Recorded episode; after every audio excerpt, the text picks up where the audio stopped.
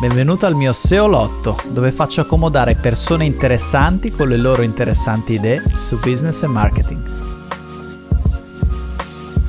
Continua la mia chiacchierata con Marco Ronco spaziando su vari argomenti relativi all'imprenditoria sul web, lo smart working, il rapporto con i dipendenti e quello con i risultati o presunti tali. Buon ascolto.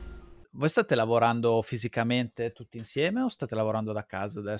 Un po', nel senso che l'ufficio è abbastanza grande, quindi riusciamo a mantenere le distanze, però a noi l'idea dello smart working piace sì. Tanto. Quindi quello che ci ha insegnato un po' anche questo Covid è che in realtà se uno vuole lavorare in smart working va bene lo stesso, anzi può essere utile per staccare. Io ti dirò, nello smart working ero molto più produttivo di quanto lo posso essere in ufficio, perché magari ti chiamano, suona il telefono, certo. Invece a casa diciamo sei più veloce. Quindi a me piacerebbe che le persone poi decidessero, no? Ok, voglio fare questa settimana 3 giorni smart working, 2 giorni vengo là, per esempio. Ed è quello che sta succedendo adesso, quindi un po'. Tanti preferiscono di più l'ambiente dell'ufficio, quindi sono qui, altri fanno su e giù. È una cosa che mi ha stupito, perché avrei pensato il contrario. Cioè, da una parte capisco gli imprenditori, me lo aspettavo, perché in realtà non lo capisco. Io sono un grande fautore dello smart working. Cioè, io capisco che sia... Quando Sala, il sindaco di Milano, dice bisogna che torniamo a lavorare, è che lui naturalmente ha delle pressioni da tutta l'infrastruttura che c'è intorno alle persone che vanno in ufficio, dalla benzina venduta, che forse è quello che gli rompe meno le balle, al noleggio delle auto, al mezzo pubblico, alla mensa vicino all'ufficio, che naturalmente non sono contente della persona in smart working. Io ripeto, comprendo l'imprenditore che pensa che tu a casa non faccia niente, che poi non è vero, perché alla fine del mese uno lo sai se ha fatto o non ha fatto. Infatti. C'è un risultato sul tavolo. Sì, ma alla fine basta fare quello, no? Cioè tu sai che hai quella scadenza per quel progetto, no? Io da imprenditore lo dico anche ai miei dipendenti, cioè questo progetto deve essere finito per la data X, puoi chiamarmi, puoi contattarmi, lavorare insieme tutte le volte che vuoi, l'importante è che il giorno X sia finito. Sì. Quindi bene, se tu ci riesci in 1/3 del tempo, io comunque ho già calcolato quanto ci guadagno su quel progetto, ci riesci in un terzo del tempo e poi vuoi andare a farti una nuotata in piscina, ma va bene, nel senso l'importante è che il progetto quel giorno esca, quindi non sono preoccupato. Anche questo è collegato a una mentalità sbagliata di strizzare le cose, che tu assolutamente non hai, ma che si ricollega anche al corso, cioè il voler strizzare ogni euro possibile e immaginabile da una cosa non va bene, ma anche questa situazione...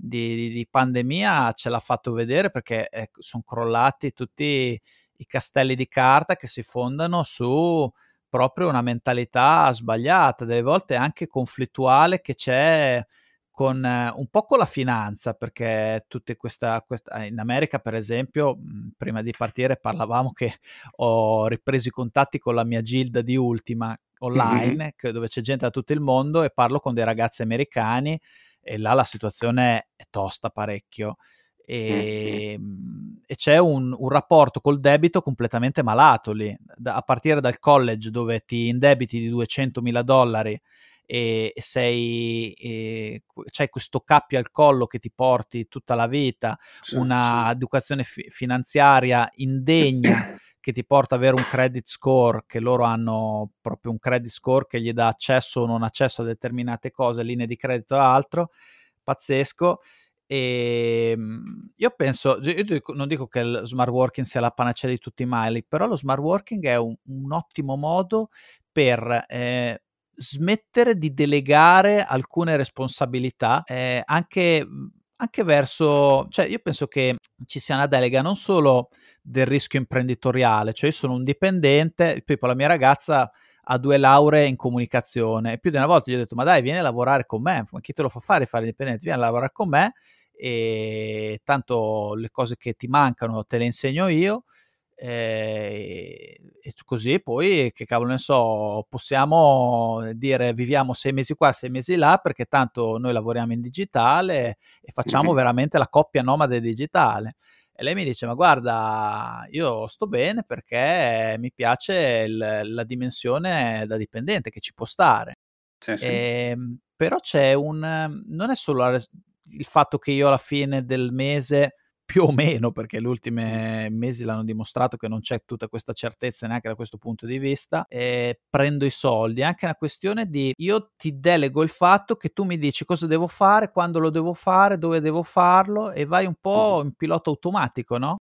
Forse è anche questa cosa, cioè secondo me se uno non assume un certo carico di responsabilità non trova neanche la felicità, perché è proprio essere, come dire, essere responsabili, secondo me, che ti riempie la vita. Certo, no? Anzi, forse proprio noi che siamo imprenditori dovremmo poi gratificare, no? Le persone quando si prendono carico di questa responsabilità. A me piace farlo in modi diversi, non è detto che siano sempre economici. Per dirti, io e gli altri ragazzi qui in MetaLine, gli altri soci, eravamo un po' preoccupati proprio dopo la pandemia, perché adesso c'è stato il rientro, di come stavano psicologicamente i nostri dipendenti. Ah, certo. E quindi abbiamo organizzato, insomma, un paio di giorni con uno psicologo bravissimo, si chiama Daniel Bulla, che gli ha fatto praticamente 2 giorni in cui gli ha spiegato un po' come migliorare le cose, come migliorare anche la comunicazione, insomma.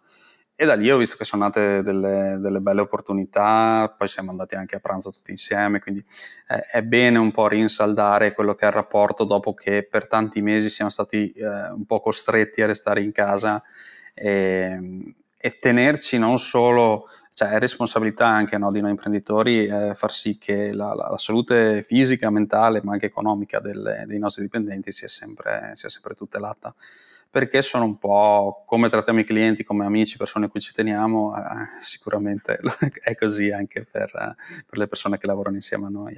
È molto bello quello che dici, anche perché è sicuramente, come si dice, appoggiato dai fatti, anche perché venire qua a dire questa cosa e poi non è vero, dopo ti arrivano le iene in ufficio. No, è tutto vero, poi chiama il signor Daniel Bulla e glielo chiedi, è tutto vero. No, è molto molto interessante, molto molto interessante. Mi piace questa conversazione, se si è spostata in un tema che mi piace molto, che è l'imprenditoria proprio sul web, per il web.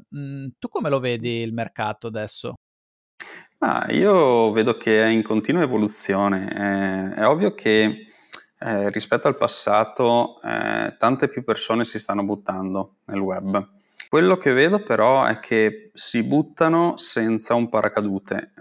Cioè alcuni si fanno un po' prendere la mano pensando che tutta la strategia che si fa, magari anche per aprire, che ne so, un negozio fisico sul web, apro l'e-commerce, poi la gente verrà, no? Invece no, bisogna essere un po' responsabili da questo punto di vista, perché sennò ti butti e ti fai male. Il fatto che sia molto più facile di una volta aprirsi il sito, piuttosto che avere un e-commerce, piuttosto che essere presenti online, dai social, tutto, ha reso più facile per chiunque poter approcciare il proprio brand, la propria azienda, ma anche il piccolo imprenditore, diciamo, a approcciarsi al web. Il problema è che magari il piccolo imprenditore ha un budget che a sua volta magari è piccolino, no? E se lo brucia tutto, apro una pagina su Facebook, spendo dei soldi perché Facebook mi dice clicca qua per promuovere, no, promuovo e verrà gente, e poi invece si rende conto che così ha buttato tipo 100 euro che magari non sono patatine, e dice cavoli, però allora internet non funziona, sono tutte fregature, no? E resta amareggiato. Invece io credo che bisognerebbe fare quel passettino in più, che è quello di informarsi, quindi non credere a niente, a nessuno, finché non ti mostra le prove, e è una cosa essenziale, diciamo, da questo punto di vista, e essere sempre, no, quello che va a indagare. Quindi vuoi lanciare questa cosa, vuoi farla, leggi magari un libro, più di un libro, senti i pareri di uno o più professionisti, e cerca di capire dove sta la tua verità, quello che ti piace di più e quello che secondo te riusciresti a fare. perché diciamo, lanciarsi così solo dettati, solo grazie all'emozione, no? Si rischia certo. Poi di restarci male. Io penso ci sia anche un problema di prospettiva, cioè non è una cosa nuova, ma sicuramente è stata amplificata anche dall'ultimo periodo, cioè il web come la magic bullet, quella che risolve tutti i problemi, forse anche coadiuvata da questa retorica, questa percezione da un certo tipo di comunicazione. Io ti volevo fare questa domanda. Un po' cattiva, ma non cattiva verso te, cattiva verso il mondo, cioè, ma tu quando vedi uno che non ha ancora tutta la barba sulla faccia, no? Quando vedi proprio il ragazzino di primo pelo che ha fatto un corso per fare i corsi e si è buttato a fare il corso, cosa pensi? Io vorrei che mi mostrassi i numeri, cioè, allora, sei subito credibile se non hai paura di mostrare ciò che hai ottenuto, no? Perché sì. Se tu stai facendo un corso per fare corsi, diciamo, vuoi monetizzare con questo, ma non hai ancora fatto €1, allora stai sperimentando il tuo metodo sulle mie spalle e non è carino.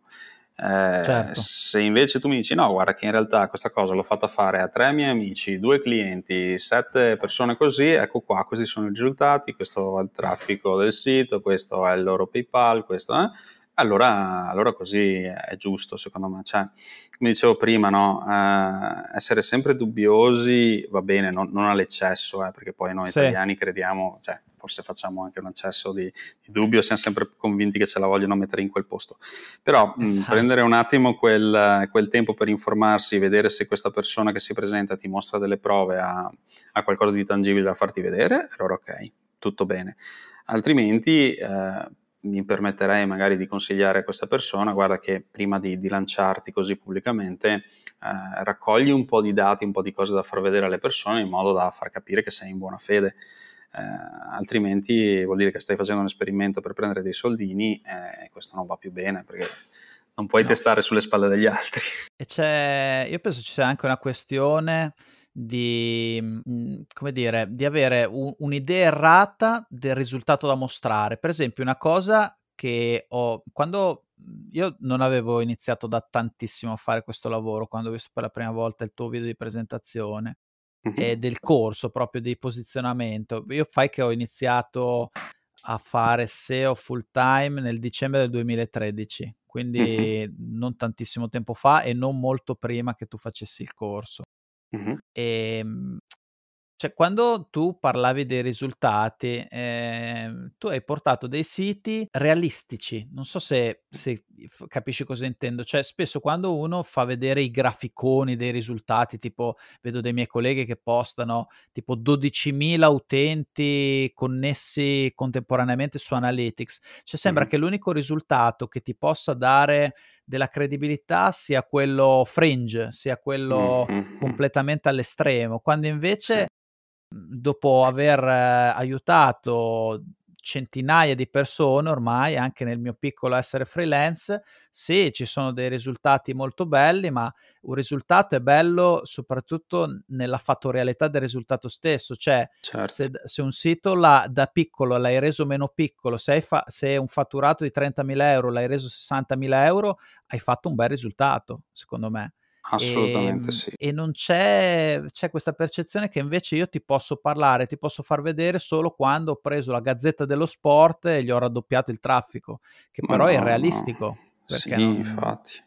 Ma non ha neanche senso, no? Perché allora immagina che le persone che stanno guardando non è che sono tutti proprietari della Gazzetta dello Sport, cioè le persone sono persone come me, come te, che hanno un lavoro e non sono, magari sì, ci sarà anche il proprietario della multinazionale, diciamo, ma non sono così comuni, no? Quindi gli esempi, le cose che si aspettano, gli esempi che si aspettano di vedere devono essere cose alla portata delle persone normali, quindi dal sitino che parte piccolo e diventa grande, o dal sito l'imprenditore che già lavora bene ma vuole fare quel salto di qualità in più. Cioè, anch'io ho lavorato per Giochi Preziosi, per Nintendo, per Nintendo, Bandai. Che figata, è vero. Sì, ma il problema è che è inutile mostrare quei risultati, perché comunque questi hanno dei budget fuori di testa, cioè non... non sono come può essere un'azienda, una SRL che magari si occupa del taglio del legno, ok? Quindi se io ti mostro quei numeri, poi setto una falsa aspettativa. È ovvio che facciamo 4 milioni di views sul video se c'è Bandai sotto, ma non può aspettarsi l'imprenditore che ne so, fa mobili intagliati di fare 4 milioni di views sul suo video che lui che intaglia il mobile. Sono target diversi, no? Ecco perché ho cercato magari in quel caso di portare degli esempi che ti fanno vedere sì, possiamo lavorare con quello più piccolino ma anche con quello più grande, insomma. Personalmente da questa puntata in poi partono le mie puntate preferite di questa chiacchierata. Nella prossima si parlerà di fare la differenza per se stessi ma soprattutto per gli altri e quindi per se stessi. Detto questo, se ti è piaciuto il podcast ti invito a iscriverti allo show sulla tua app preferita e a lasciare al suo interno un commento, una reazione o una recensione dello show stesso. Se hai ancora fame di SEO ti invito a farti un giro su www.evxp.it. Buon proseguimento e alla prossima! Ciao!